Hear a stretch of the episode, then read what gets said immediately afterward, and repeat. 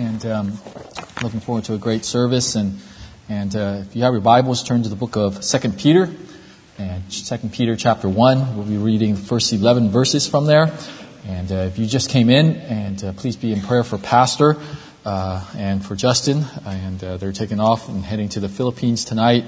And uh, we'll be doing a lot of preaching uh, over in Manila uh, this weekend. Uh, and then they'll be attending the Spiritual Leadership Spiritual Leadership Conference, Asia, uh, next week as well. And uh, so you be in prayer for them. And then also be in prayer, uh, as I announced uh, earlier, be in prayer for uh, my wife's um, cousin, Alan Chow. Uh, he went to Yosemite to go hiking. Um, and he's a somewhat experienced uh, backpacker. And uh, he went uh, this weekend. He's supposed to be back on Monday. And uh, his... Uh, Mom noticed that he didn't come home and uh, and waited until Tuesday, and he wasn't home. And uh, so today, and maybe even yesterday, they uh, sent uh, the Rangers sent out a search and rescue team. And uh, so uh, please be in prayer for the family. His name is Alan uh, Chow, and uh, so we really covet your prayers if you could pray uh, for them. Um, obviously, uh, the entire family is um, is um, you know waiting news, and uh, we just have to leave it to God. And uh, we hope that. Uh, Just have an opportunity to give God the glory. All right, Second Peter chapter one. Second Peter chapter one, verses one through eleven. It says, Simon Peter, a servant and apostle of Jesus Christ, to them that have obtained like precious faith with us through the righteousness of God and our Savior Jesus Christ. Grace and peace be multiplied unto you through the knowledge of God and of Jesus our Lord. According as his divine power hath given unto us all things that pertain unto life and godliness, through the knowledge of him that hath called us to glory and virtue, whereby are given unto us exceedingly great and precious promises, that by these ye might be partakers of the divine nature, having escaped the corruption that is in the world through lust. And besides this, giving all diligence, add to your faith virtue, and to virtue knowledge, and to knowledge temperance, and to temperance patience, and patience godliness, and to godliness brotherly kindness, and to brotherly kindness charity. For if these things be in you and abound, they make you that ye shall neither be barren nor, nor unfruitful in the knowledge of our Lord Jesus Christ. But he that lacketh these things is blind, and cannot see afar off, and hath forgotten that he was purged from his old sins. Wherefore, the rather, brethren, give diligence to make your calling and election sure, for if ye do these things, ye shall never fall, fail. For so you shall never fall. For so an entrance shall be ministered unto you abundantly into the everlasting kingdom of our Lord and Savior, Jesus Christ. Father, we thank you for your word, and uh, Lord, thank you for the preciousness of your word. And uh, Father, thank you that your word is alive. And uh, Lord, thank you that we could... Uh, Lord, that you speak to us through this love letter. We pray, Father, that you will uh, bless this time we have together. We continue to pray for Pastor and for um, Brother Justin, Lord, as they travel. We pray that uh, you'll use them in a mighty way. Help them to be a blessing, uh, Lord, to the uh, churches and the people that they will be preaching to over in the Philippines and in Asia. We pray, Father, for their safety as well, and that you watch over them. And uh, we pray for my wife's cousin, uh, for uh, Uncle Alan, for Al, Lord, that you'll Uh, Lord, just watch over him. Uh, we pray, Father, for his safety. We pray for his safe return. And, uh, Lord, we pray for his mom, Lord, that you'll uh, just give her special grace during this time and his two brothers. Uh, Lord, help our family, Lord, to, uh, Lord, use this time to be an encouragement uh, to uh, our rest of the family. And, uh, Lord, that you'll be glorified. We pray for Pastor A J's mom as well, for Missus Tadiarca, Lord, that uh, that you be with her and that you'll intervene and touch her lungs. And, uh, Lord, that you'll help her, uh, Lord, to... Uh, be able to breathe freely, Lord, and uh, Lord, that uh, she would, uh, all her asthma, Lord, will be eliminated. And uh, so, Father, we commit her that uh, into your hands and ask that uh, uh, you just be with the Tadiarca family as well. And uh, Lord, we thank you for this time that you've given to us. And I pray, Father, that you'll use me and help me to hide behind the cross. We give you thanks in Jesus' name. Amen. You may be seated. You know, the Apostle Paul is probably one of the most or more energetic and outspoken disciples uh, of Jesus Christ. Hence, Peter is on record um, many times in the four Gospels. And as a result, we know a lot about uh, Peter. We know about his strengths, we know about his weaknesses, and especially his personality more than all the other disciples. like the time when Jesus was teaching the disciples a lesson on humility in John uh, chapter thirteen, uh, when he kneeled down and started to wash the disciples' feet. And Peter said to him in verses eight and nine, he said, "Thou shalt never wash my feet." And Jesus answered them, "If I wash thee not, thou hast no part with me." And Simon Peter said unto him, "Lord, not my feet only, but also my hands and my head." You know, just that uh, situation uh, itself tells you a lot about Peter and the personality uh, of Peter. I could, I think that's why I like Peter probably the most uh, out of all the disciples, original twelve disciples, because as a Christian, I find myself able to relate to Peter the most, uh, especially, um, you know, when he puts his foot in his mouth. I could relate to him. You know, a lot of times uh, Peter uh, says a, a lot of good things that come out of his mouth. He has passion uh, for uh, the ministry of Jesus Christ. But unfortunately, he continues to talk, and that's when he puts his ma- uh, foot in his mouth. And I could definitely relate to that. Like the time when Jesus told his disciples that he was going to go to Jerusalem and uh, suffer many things and to be killed and be raised again on the third day. We read, uh, in, we read in Peter's uh, uh, reaction in Matthew chapter sixteen, verse twenty-two, it says, "Then Peter took him, took Jesus, and began to rebuke him, saying, Be it far from thee, Lord, this shall not be unto thee." You know, he had the audacity uh, to rebuke Jesus Christ. Um, uh, obviously, he meant it for good, but he rebuked the Son of God, uh, God himself. And uh, while we probably won't openly or publicly rebuke Jesus, how many times uh, have we in our heart may have rebuked God if something, uh, uh, some circumstances uh, didn't go our way, or if there's uh, uh, things that uh, uh, uh, b- bad things are happening to us, or we're in a trial and we didn't undersc- understand God's way and we question God in our hearts. How many times Uh, were we like Peter and uh, uh, and rebuke God uh, in our hearts? Or the time that Peter had faith to walk on water but started to sink because he didn't keep his eyes on Jesus Christ. How many times uh, we made a faith decision after preaching or after uh, reading God's Word, or we're down the aisle making a decision for God, and then the next morning we wake up and we say, "Oh, I, I can't, I, I can't believe I made that decision." Or we commit to giving money, um, a, a certain amount of money to a special offering or to faith promise, and then find out in a week or two, having um, keeping our eyes off of Jesus and starting to worry and say, hmm, maybe that wasn't a, a right thing to do, uh, to commit all this money uh, to faith promise or to another offering. You know, we could relate to Peter. You know, by the time that uh, um, uh, Peter uh, penned Uh, First Peter and Second Peter, Peter is a mature Christian. Um, when Jesus asked the twelve, "Will you also go away?" in John chapter six, verse sixty-seven, uh, Simon Peter, uh, in verse sixty-eight, uh, replied to him, "Lord, to whom shall we go?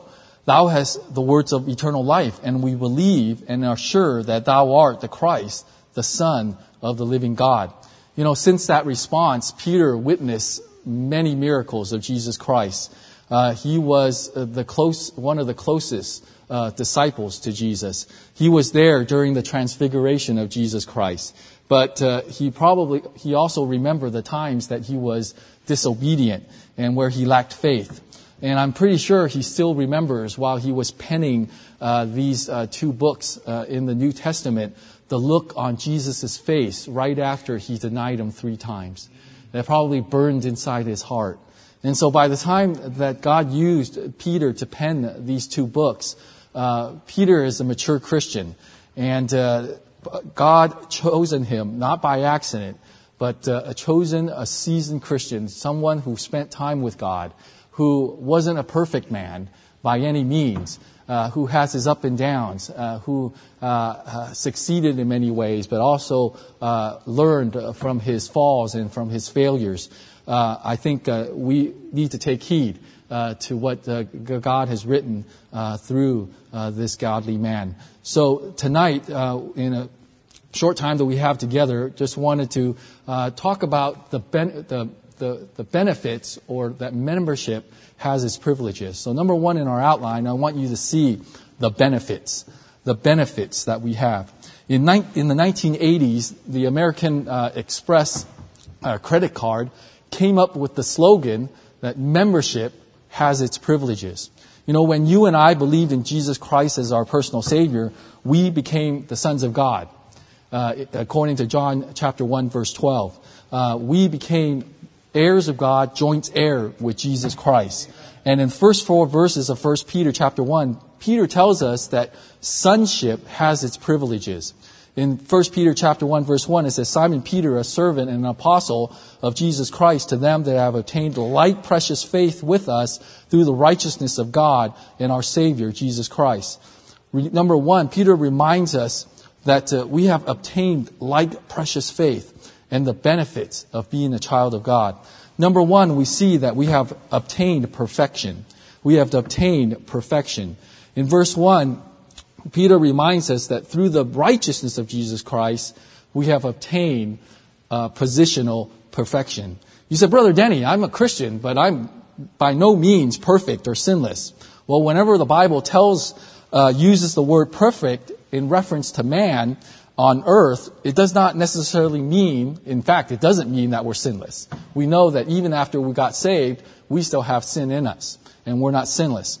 Um, the word perfect, only when it's used in reference to God, means uh, sinless. Well, to understand what perfection means when it's used in reference to man, we must understand that there are three stages of perfection for man. Number one, there's perf- there's the positional perfection. That speaks of our justification. And so when the Bible tells us, like example, an example in Hebrews chapter ten, verse fourteen, for by one offering he hath perfected forever them that are sanctified. That word pe- perfect is talking about positional uh, perfection. It talks about that in Christ we are perfect before him. We're going to talk about that a little bit more later. But number two, the second stage of perfection re- in regards to man is relative perfection. Relative perfection. That speaks about our sanctification. Relative perfection is the process of our spiritual maturity. The word relative implies that there are different levels or stages of maturity. You know, positional perfection, perfection, you're reached instantaneously. When you accepted Jesus Christ as your personal Savior, you've obtained positional perfection.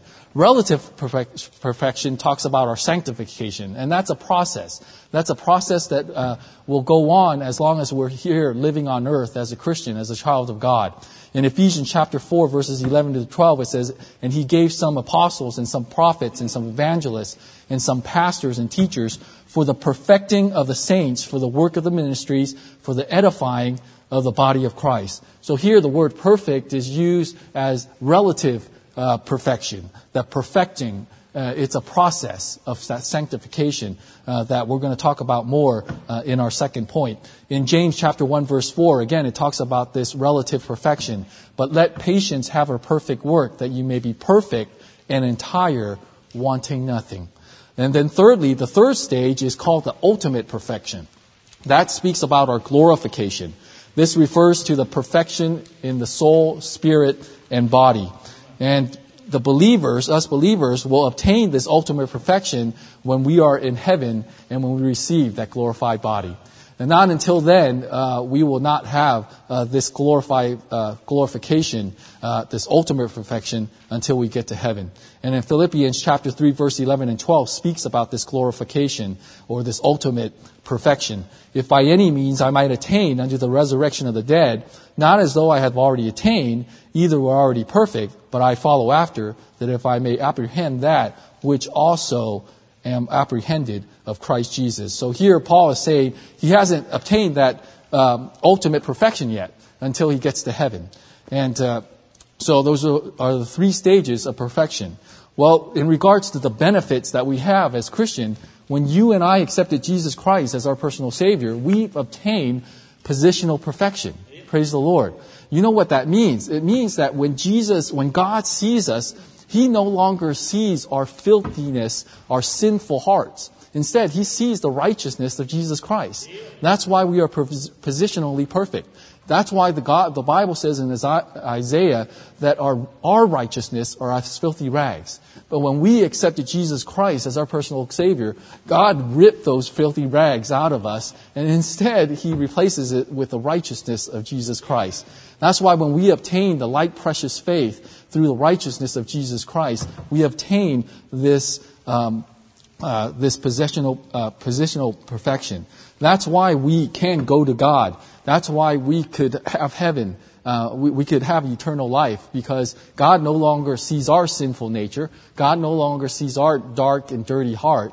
He, our, our, our sins are washed away, and He sees the perfection or the righteousness of Jesus Christ. We have received, uh, per, uh, we have received or obtained perfection. Not only have we received perfection, we have privileges as well. As a child of God, we have privileges. In verse uh, three. Of first, uh, Second Peter, it says, according to His divine power hath He given to us all things that pertain unto life and godliness, through the knowledge of Him that has called us to glory and virtue. You know, another benefit of being a Christian is that we have privileges or access to the knowledge and tools for living a godly and abundant life. You know, what this means is that when we're born into the family of God, we are given all things. All things that will help us to live a godly life. We have no excuse why we can't be like Jesus Christ. There is no excuse why we can't be sanctified and set apart and meet for the Master's use. It doesn't matter that uh, uh, if you weren't uh, uh, were raised in a Christian family. It, it doesn't matter that you didn't go to a Christian college or a Christian school uh, when you were young. When you and I accepted Jesus Christ as our personal Savior, God promised that we have privileges, tools that He has given us to help us to live a godly and abundant life. Not only have we received perfection, not only have we received, we have privileges, but thirdly, God tells us that when we accepted God, when we accepted Christ as our personal Savior, we have received promises as well. In verse four, it says, whereby are given unto us exceedingly great and precious promises, that by these ye might be partakers of the divine nature, having escaped corruption that is in the world through lust. You know, not only that uh, God has given us all we need to live an abundant and godly life, He has also given us promises in His Word to help us to develop to be like Jesus Christ. Now, so we have privileges, we, we we have perfection, we have promises. You know, we have enormous benefits that God has given to us when He accepted Jesus Christ as our personal Savior. You know, many times we sell God short when we tell people that when you accept Christ, you received eternal life. And that is true, right? And that's the be- that that's one of the best things, right? Is to receive eternal life when you got saved. But you know what? We must not sell God short, because we received much more when we received uh, Jesus, when we put our faith in Jesus Christ as our personal Savior. John one twelve says, but as many as received Him, to them gave He power to become sons of God, even to them that believe on His name. You know, if you were today, if you were to go Uh, hop on an airplane, just like Pastor and and uh, and, and Brother Justin. And let's just say they they uh, uh, got contacted by the, the airline and said, "Oh, you know what? We upgraded to uh, you guys to first class, okay? For some reason, maybe God answered their prayer, right?" And uh, it would be pretty uh, sad if uh, we said, "Hey, Pastor, how, how was uh, Brother Justin? Uh, how was that flight? How was that first class flight?" He said, "Oh, that was great. We got to stand in line first and got on the airplane first." And then all we'll say, what? That's it? That's all you did? Didn't you know with the first class you privilege, you get to sit in these uh, and lay down on these nice comfy chairs, right? And uh, you get to uh, uh, you get to have um, enjoy the lounge before you hop on the airplane. And I don't know what else you get, because I never sat in first class before. But uh, it would be silly if all they took advantage of and all they thought was that um, they could be the, the privilege. The only privilege is of uh, of of uh, uh, being upgraded to first class was to get to stand in line first to hop on the airplane, right? But as spiritually, as Christians, sometimes we're exactly like that, right? All we think is that we got eternal life. But according to God's Word and what we just read tonight, we received much more than that. We, we received professional, we, we uh, received positional perfection in that Jesus Christ uh, God sees the righteousness of Jesus Christ. That's why we're able to have access to God twenty-four seven. That's why uh, we don't have to go through a priest anymore in order uh, for us to meet with God. Uh, we could meet with God any time during the day. But are we taking advantage of that privilege? Um, we have God's precious promises that uh, that uh, that He has bestowed upon us, uh, promises of His power, of His presence, of His provisions, um, and uh, we have uh, the the the promise that uh, uh, He has a will for our life, that uh, and He'll direct us and He'll guide us, and that uh, our steps uh, can be ordered by the Lord. And yet we fail to take advantage of these privileges uh, that we have uh, in Jesus Christ. You know, first, uh, uh, Peter here tells us in Second Peter uh, that we have the, the benefits that come uh, with sonship. Uh, the fact that we accepted Jesus Christ as a personal Savior, we became sons of God, children of God. We have these benefits, but are we taking advantage, uh, taking advantage of these benefits? So we see the benefits, but number two, we want to see the building up, the building up. You know, being the Son of God has its benefits, but there are also responsibilities. The Christian life begins with faith, but it also continues in faith. That's why Pastor led, uh, God has led Pastor uh, to have our theme this year, I Believe. You know, when we say I believe, it's not just about I believe and trust in Jesus Christ as our personal Savior. It means much more than that, because after your faith, God, after uh, we know that the Christian life begins with faith, a relationship with God begins in faith, but it must also continue in faith. We must build ourselves up. In Jude chapter one, verse Jude verse twenty, it says, "But ye, beloved, building yourself up on your most holy faith, praying in the Holy Ghost." As beneficiaries of the benefits of being a child of God, we also have the responsibility to build ourselves up in our faith. So number one, Peter admonishes us that we first, how do we build ourselves up? Number one, we first must accumulate. We first must accumulate. You know, we spend our lives accumulating, right? Accumulating things we think that will help us and our family. Um, things that we com- uh, accumulate is um, material, material things, right? And uh, if you have lived and you've been married uh, for quite some time, uh, you will notice that uh, there are a lot of things that you accumulate in your house. And uh, if you don't do any spring cleaning in the house, it'll just accumulate and accumulate and accumulate. In America, we're good at accumulating junk, right? In fact, so good at cumu- uh, accumulating junk that uh, um, uh, businesses uh, that build storage rooms are thriving, okay, just to store our junk, right? Uh, not only do we accumulate things, we accumulate, uh, we, a lot of people spend their life accumulating wealth, money, cars, and properties. Uh, we spend uh, accumulating knowledge, right? There are people uh, that uh, spend most of their life going to college, right? Believe it or not, obtaining degrees. Uh, I have a cousin uh, that uh, loves school, and uh, I, I don't. I I lost count how many doctorate degrees uh, he has, but uh, he spent a good chunk of his first part of his life accumulating uh, degrees.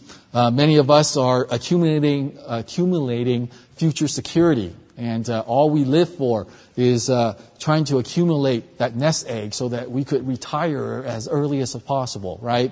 And we worry about our four oh one k, we worry about our retirement. Uh, many of us are, re- um, some people like to accumulate experiences and uh, like to travel around the world and accumulate uh, those experiences. Uh, nowadays, a lot of people like to accumulate or like to um, accumulate popularity, right? Especially with all the social um, websites and things like that. Um, a lot of people are accumulating followers, right, on their Instagram account and on their Twitter accounts. You know, it's ironic that uh, I spent most of my life um, um, going around and making sure I don't have any people following me, especially if I'm walking late at night outside, right? And now we're trying to hope Uh, and wish that uh, we accumulate followers uh, on our Instagram and Twitter accounts. You know, those things um, of themselves might not be bad for you if they're given by God. But if we're honest, honest with ourselves, you know, have we uh, have we dedicated our lives accumulating those things rather than accumulating uh, and building up our lives for the glory of God. So here in Second Peter, Peter gives us things that uh, we ought to, seven characteristics that as a Christian we ought to accumulate uh, in our faith to build up our faith.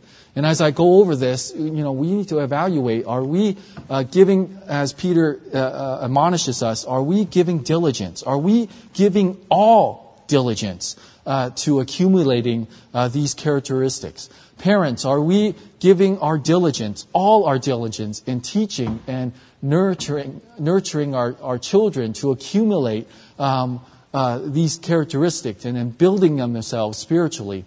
Uh, rather than trying to accumulate the things of this world, uh, the things that I just mentioned earlier.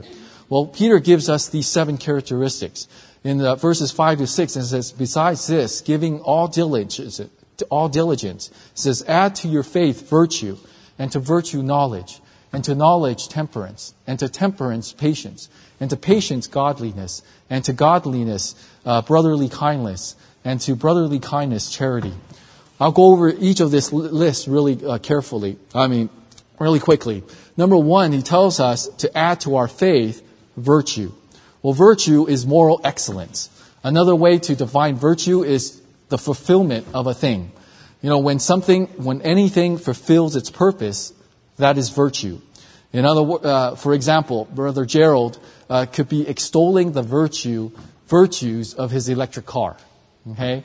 And uh, so if uh, Brother Gerald is telling us that, man, I love my uh, electric car. It takes me to work, uh, point A and point B, and you should see my gas bill. I don't even have one. And uh, all it takes is a little bit of electricity. I just got to make sure I charge it when I go home at night. Uh, and it takes me there. I, I never have it break down, and I don't have to change oil and things like that. What it's doing is that he's extolling uh, um that uh, uh, the virtue of his car, because his car is excellent, uh, because it's doing what his car, his electric car, is supposed to do, right? Well, a Christian is supposed to glorify the Lord, amen, and produce divine qualities to be more like Christ. And so when we are fulfilling our purpose in life, which is to glorify God, we are obtaining virtue. When you're doing and fulfilling God's purpose in your life, okay, you are obtaining virtue. And God is telling us to accumulate, to add to our faith virtue. But not only to add to our faith virtue, but to to our virtue, we ought to also add or accumulate knowledge. The word knowledge comes from the Greek word gnosis, which we get our word prognosis. It means general intelligence, understanding, or practical knowledge or discernment. In Proverbs twenty-three, verse twenty-three, it says, buy the truth and sell it not. Also wisdom and instruction and understanding. To obtain virtue, you must have the knowledge from the Word of God for God's will in your life. The Word of God gives us instructions and guidance on how to live this life on earth through the eye lenses of eternal life, uh, uh, through the eye lenses of, of eternal life in heaven. And so we must have this knowledge from the Word of God. James three seventeen says, but the wisdom that is from above is first pure, then peaceable, gentle, and easy to be entreated, full of mercy, good fruits, without partiality, and without hypocrisy. So we need to make sure that we obtain the right kind of knowledge, because the Bible, in the same chapter, uh, James warns us there is a carnal knowledge or a sensual or earthly knowledge that uh, we must avoid, and we must obtain this uh, heavenly knowledge that can only come from heaven. Not only are we supposed to add to our faith virtue and to virtue uh, knowledge, but also we need to add, uh, add to knowledge temperance. And temperance is just self-control. In Proverbs chapter sixteen, verse thirty-two, it says, he that is slow to anger is better than a mighty, and he that ruleth his spirit than he that taketh a city. Temperance tends to deal with the handling of pressures of life. Um, we need to add to ourselves temperance. I don't know about you, that's something I need to add, right? Uh, we know that the f- flesh is strong. We know the flesh wants to tempt us. Tempt us. Um, you know um, you have weaknesses and I have weaknesses, and we need to add to our uh, we need to add to our knowledge temperance. That's self-control, to be able to control, to be able to say no to sin. Um, there's a lot of things that we could talk about tonight, but one I want to touch on uh, regarding illustrating this is probably one of the most common addition, uh, addictions that we have in America, both especially for teenagers and as well as for adults. And I'm not talking about the addiction of drugs or alcohol. I'm talking about the addictions uh, of electronic devices, right? Um, but our electronic devices uh, nowadays is a major addition, addiction uh, in our society, especially, uh, I wouldn't say just in America, but everywhere. Um, now, I, this is not a message against phones and against your phone and against social media, okay? So don't get me wrong. Um, yeah, for example, t- today, Uh, we received several texts and we received uh, several messages uh, about um, my wife's cousin, uh, Alan. And uh, I just started, got into a room and started praying at work, got into a small conference room and just started praying. Uh, afterwards, um, I, I sent a quick text uh, to the to pastor and the deacons and asked them to pray for them. Um, and then my wife, uh, at the same time, uh, sent a, uh, the only really... We don't have Facebook or Twitter or anything like that, and uh, so she got on her uh, Instagram account and uh, and sent a, a picture of her uh, uh, of her cousin Alan and asked people to start praying. And uh, so so I'm extolling uh, the virtues, uh, okay, of of uh, of the access and the accessibility uh, and the connectivity that we have for each other, all right, uh, through the phones, and we couldn't have done it. All right, uh, except for today, we have this uh, uh, device um, and these uh, and these um, social media uh, sites that allows us to do that, and that's all good. So I'm not here to trash that, but nonetheless, you gotta, you and I gotta admit that this thing could be very addictive. You know, when we are on this thing almost twenty-four seven, and we catch ourselves every minute checking every little ding, every little notification, and we can't get off this, whether we're having dinner with our Uh, family uh, family uh, at nighttime, or whether we're at service and uh, we can't control it, and pastor's preaching, and we have to check our uh, Instagram account, we have to check our Twitter and see what's going on. We're addicted, right? We're addicted, and that's talk. It's about self-control. We need to have self-control, and so whether we're talking about alcohol, whether we're talking about drugs, whether we're talking about pornography or other sinful pleasures, we need to ask God and to help us add temperance, temperance, uh, to have that self-control. Not only are we supposed to add to our faith virtue, and to virtue knowledge, and to knowledge temperance, but also in, Peter instructs us to add to our temperance patience. And patience is the ability to endure when circumstances are difficult. So while temperance tends to deal uh, with the handling of the pleasures of life, patience relates to handling the pressures and the problems of life. You know, James tells us that God would give us trials to help us accumulate patience. And uh, I'm the first to admit that I always need more patience. Uh, there's never enough patience uh, that I have. Um, you can tell that as long, uh, if you've been working on this, you could tell uh, that you could accumulate, you could abound in patience, right? There's little patience, there's medium, and there's large amount of patience.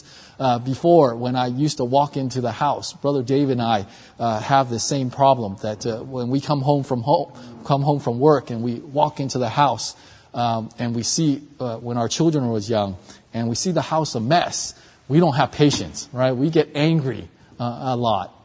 And uh, we would uh, we would just be angry, and we would yell at everybody, and that's the first thing they do, and completely ruin the spirit, the whole house when we come home, right?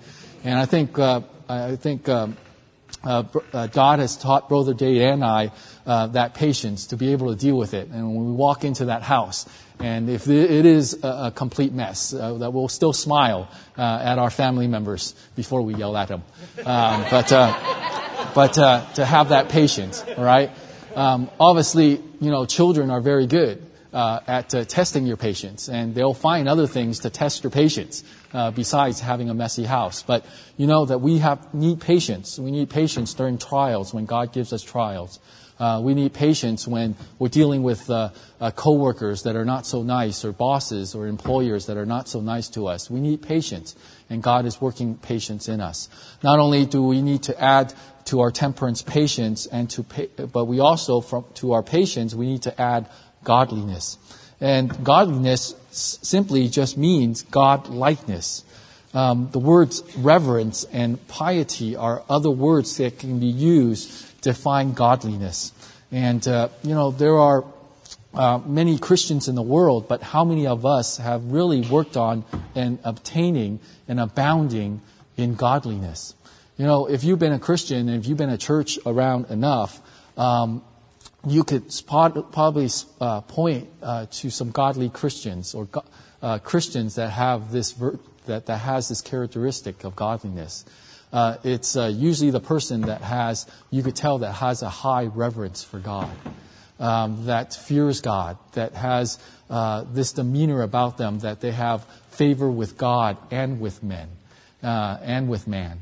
And, uh, you know, you, you, I, I could go on and on with people uh, uh, like the Mark Schmidt, uh, the Mark Schmitz of the world uh, that uh, uh, that continues to pray for her church, church uh, while physically she can't come to church. And others, people that uh, uh, some have gone home to be with the Lord. You could point out that, yes, that's a person that have accumulated uh, much godliness uh, in their lives over the years.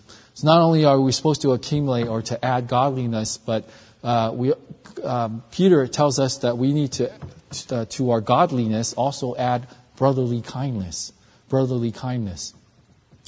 Now, brotherly kindness, that Greek word, comes from the word Philadelphia. And uh, Hebrews uh, chapter thirteen, verse one says, "Let brotherly love continue." You know what's going to help our church grow spiritually? Um, if we have, as a church, more brotherly kindness. If we would just treat each other more kindly, uh, if we have this love uh, that God uh, uh, uh, admonishes us to add. And in Proverbs chapter ten, verse twelve, it says, "Hatred stir, stir up, stirreth up strifes, but love covereth all sins." You know, if you've been at ch- attending church long enough, you'll find that not everyone here is perfect, right? And that includes our pastor, that includes the pastoral staff, that includes the deacons, it includes all of us. None of us are perfect. In fact, the more that you get to know each other, the more that you peel back the onion, you'll find that uh, uh, like an onion, it, it, it's pretty strong sometimes, right? It doesn't look good, right? And uh, but uh, here in Proverbs, it tells us that hatred stirred up strife, uh, stir up, stirreth up strifes, but love covereth all sins. You know, that doesn't mean that we have to accept sin or immorality or, or false doctrine. But, you know, many of these things that uh, brothers and sisters uh, fight about or don't like each other about, you know, many of these things can be dealt with in a Christ-like manner if we obtain brotherly love, uh, if we uh, concentrate and give all diligence in adding to our patience, uh, godliness, and to our godliness, brotherly love. But lastly, Paul, uh, here Peter instructs us to not only to add brotherly kindness, but also to charity. And many of you know the word charity comes from the Greek word agape. And this agape is the highest form of love, the sacrificial love that the Lord displayed when he died on the cross for all of us. While brotherly kindness helps love, uh, helps us love people within the church, we need agape love to help us love people outside the church. If we're going to be a soul-winning church, we need to work on adding agape love. We need to work on adding charity.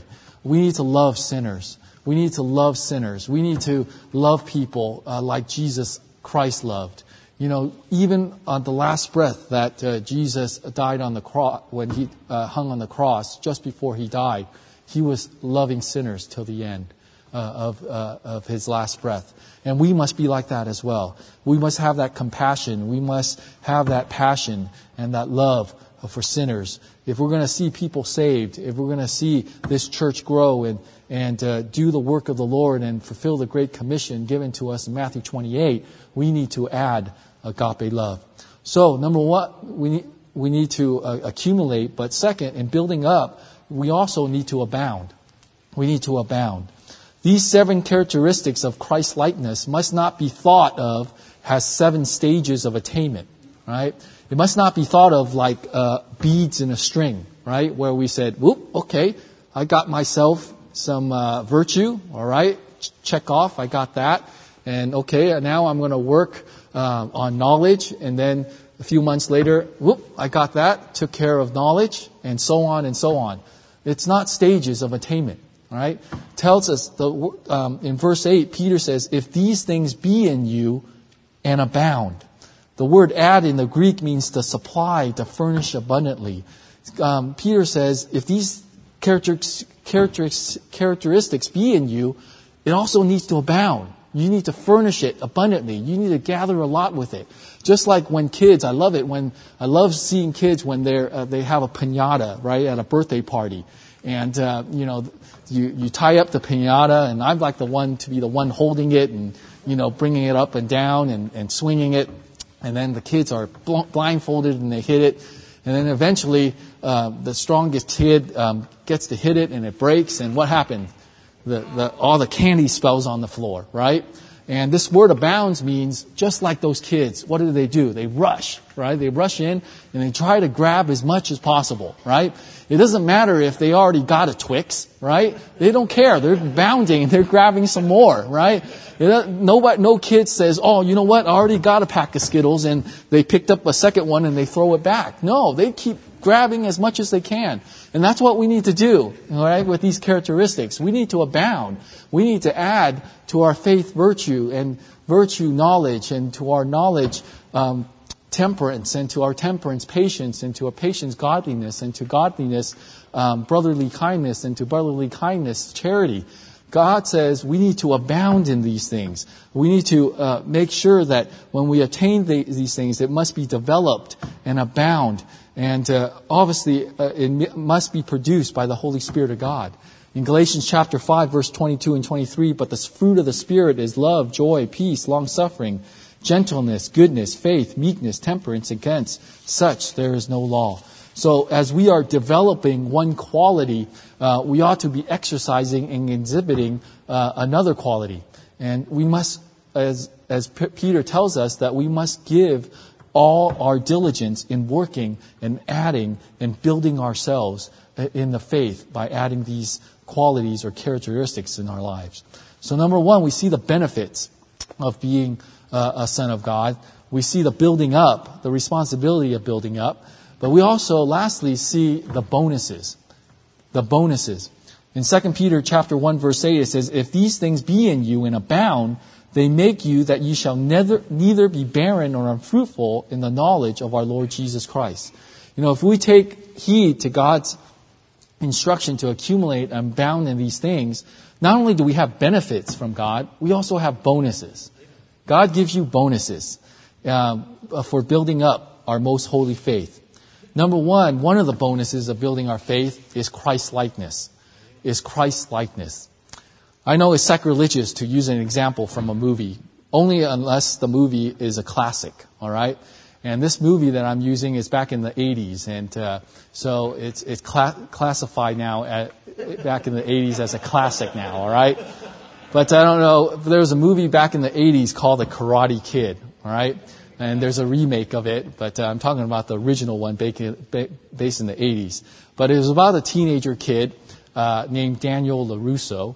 And uh, he got beat up uh, by a bunch of kids um, that uh, happens to uh, be part of this uh, karate dojo, all right? And so this um, Daniel uh, got beat up, and uh, and he also met a guy named Mister this Japanese guy named Mister Miyagi, all right?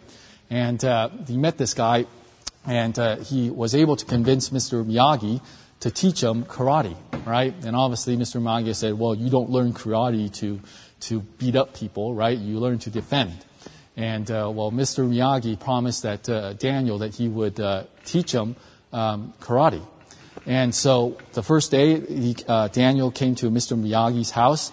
Mister Miyagi handed him some wax and some towels, and he said, and he said, I want you to wax my cars, right? And those of you who watch the movie knows wax on, wax off, wax on, wax off. And uh, this just Mister Miyagi was a car collector, right? So after he got done with his car, he shows them the rest of his collection, and he spends the entire day or maybe entire week waxing on and waxing off and cleaning up his car. Well, the next day he comes back.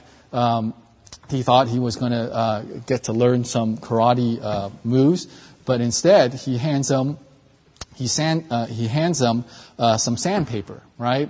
And he teaches them, and he tells them, well, you need to sand the floor, right? And uh, Mister Miyagi lived in a very nice house with a very nice landscape and Japanese garden, and it has a lot of wooden decks. And there was a lot of linear feet of wooden decks that he needed to sand. And then this would go on, and um, the next day he had to paint the fence all around his big property, and he had to learn how to paint the fence like this with both of his hands. And then he also had to paint his house. And so I don't know how many weeks this went on, but uh, uh, you you guys mostly know the story. If you don't, you know what this leads to. But Daniel, uh, at the end of I don't know how many weeks, while he was doing the chores for this Mister Miyagi, Uh, he just blew up and got mad. He said, you promised that you would teach me karate, right? And all I've done is wax your cars, paint the fence, and paint your house, and sanded your uh, sanded your decks. And uh, so Mister Miyagi started to show him some moves, right? And he realized that what he was doing, right, when he was sanding, he was actually learning those karate moves, okay? And the light bulb turned on on his ha- uh, uh, on his head. Well, you know what? When you and I listen to the Word of God and take heed in building up our most faith, and when we give all our diligence in adding these characteristics that Peter gives us in Second Peter chapter one, you know, not only, so you know, the nice thing about Mister Miyagi, he was a genius, right? This guy was teaching Daniel karate while he was having all his, his cars waxed, his fence painted, his house painted, his deck sanded. He was doing all those things, right? And teaching him karate.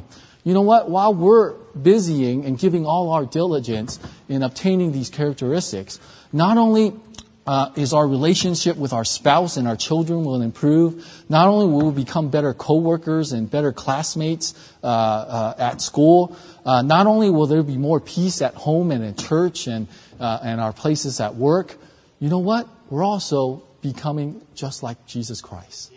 You know, that's the wonderful thing. When we're concentrating and adding, um, um, giving diligence and adding these things and building ourselves up in the faith, uh, we're becoming more like Jesus Christ. Meanwhile, we're also being be, becoming better husbands and better wives and better children um, and better servants of God. And uh, so that's what's happening. And at the same time, we're also uh, becoming more like Jesus Christ. Not only is there the bonus of being of Christ-likeness, but there's also the bonus of completeness. In Second Peter chapter one, verse nine, but he that lacketh these things is blind and cannot see afar off, and hath forgotten that he was purged from his own sin. You know, when you and I um, live and build ourselves up, God says we are not living a life, uh, a short-sighted life. You know, the problem with living a short-sighted life is that, or, or short-sighted living is that you, you'll always end up in a dead end. You know, those people who don't, don't have Jesus Christ, uh, that aren't living for God, you know what? They're going to end up, whatever they're going to do is dead end. All those things that I mentioned earlier that people are accumulating, the wealth and things like that, it'll just end up dead end. Um, it's it's not it does it never satisfy them. If you make your goal of uh, trying to make as much money as possible or obtain the most wealth as possible, you'll never be satisfied. You make your first million, you want your second million, and so on and so on. You'll you'll never be satisfied. Um, if all your uh, um, uh, goal is to uh, accumulate the la- latest gadgets in life, you realize that in a month or so, your gadget is obsolete and you need the next one. So it never satisfies. And so when you're living a life that is not um, uh, building up uh, yourself spiritually and living for the Lord, um, it's going to end up in a dead end. But the nice thing is that when you do, um, you're complete because you're living in the eye lenses of through God. You're not only living uh, for the near term, uh, but you're also living in the law for the future, for heavenly things. You're setting your affections on things above and not just uh, on things uh, of the earth. And so when you're living for God, uh, you're living your life through the eye lenses uh, from God's super high perspective, which will help us direct us in our goals and directions and decisions in your lives. You know, teenagers, for those you uh, are, are deciding what uh, you want to do for college or, or a- after high school, the best thing to do is to uh, build up your lives uh, and to make sure that you are building yourself spiritually, because God will give you that direction. God will help you, um, give you that direction and the perspective uh, from where He's at. uh, because he knows the future. And that's the best decision we can make. Not only does the bonus, we have the bonus of Christ-likeness and completeness, but lastly, we also have the bonus when we build ourselves up of confidence as well, of confidence. God guarantees that we'll have success in everything that we do uh, for Him uh, when we live for Him. First, uh, Second Peter chapter one, verses ten and eleven, is, "Wherefore, the rather, brethren, giving diligence to make your calling and election sure, for if ye do these things, ye shall never fall. For so an entrance shall be ministered unto you abundantly into everlasting kingdom of our Lord and Savior, Jesus Christ." You know, God promises that we'll never fall um, if we uh, give our diligence in living for Him, right? And uh, doors, will, uh, opportunities of serving Him and living for Him uh, will also be opened up. And ser- uh, to, uh, will be opened up to us to, to glorify Him and to serve Him. So, in, conclu- in conclusion, in second, in uh, Ephesians chapter two, verse ten, it says, "For we are His workmanship, created in Christ Jesus, unto good works which God hath ordained that we should walk into Him." You know, right next door we have we have a uh, a building that's being erected, and we've been praying for this building, and we've been praising the Lord for this building. And uh, we can't wait uh, for the next few months that it will be completed.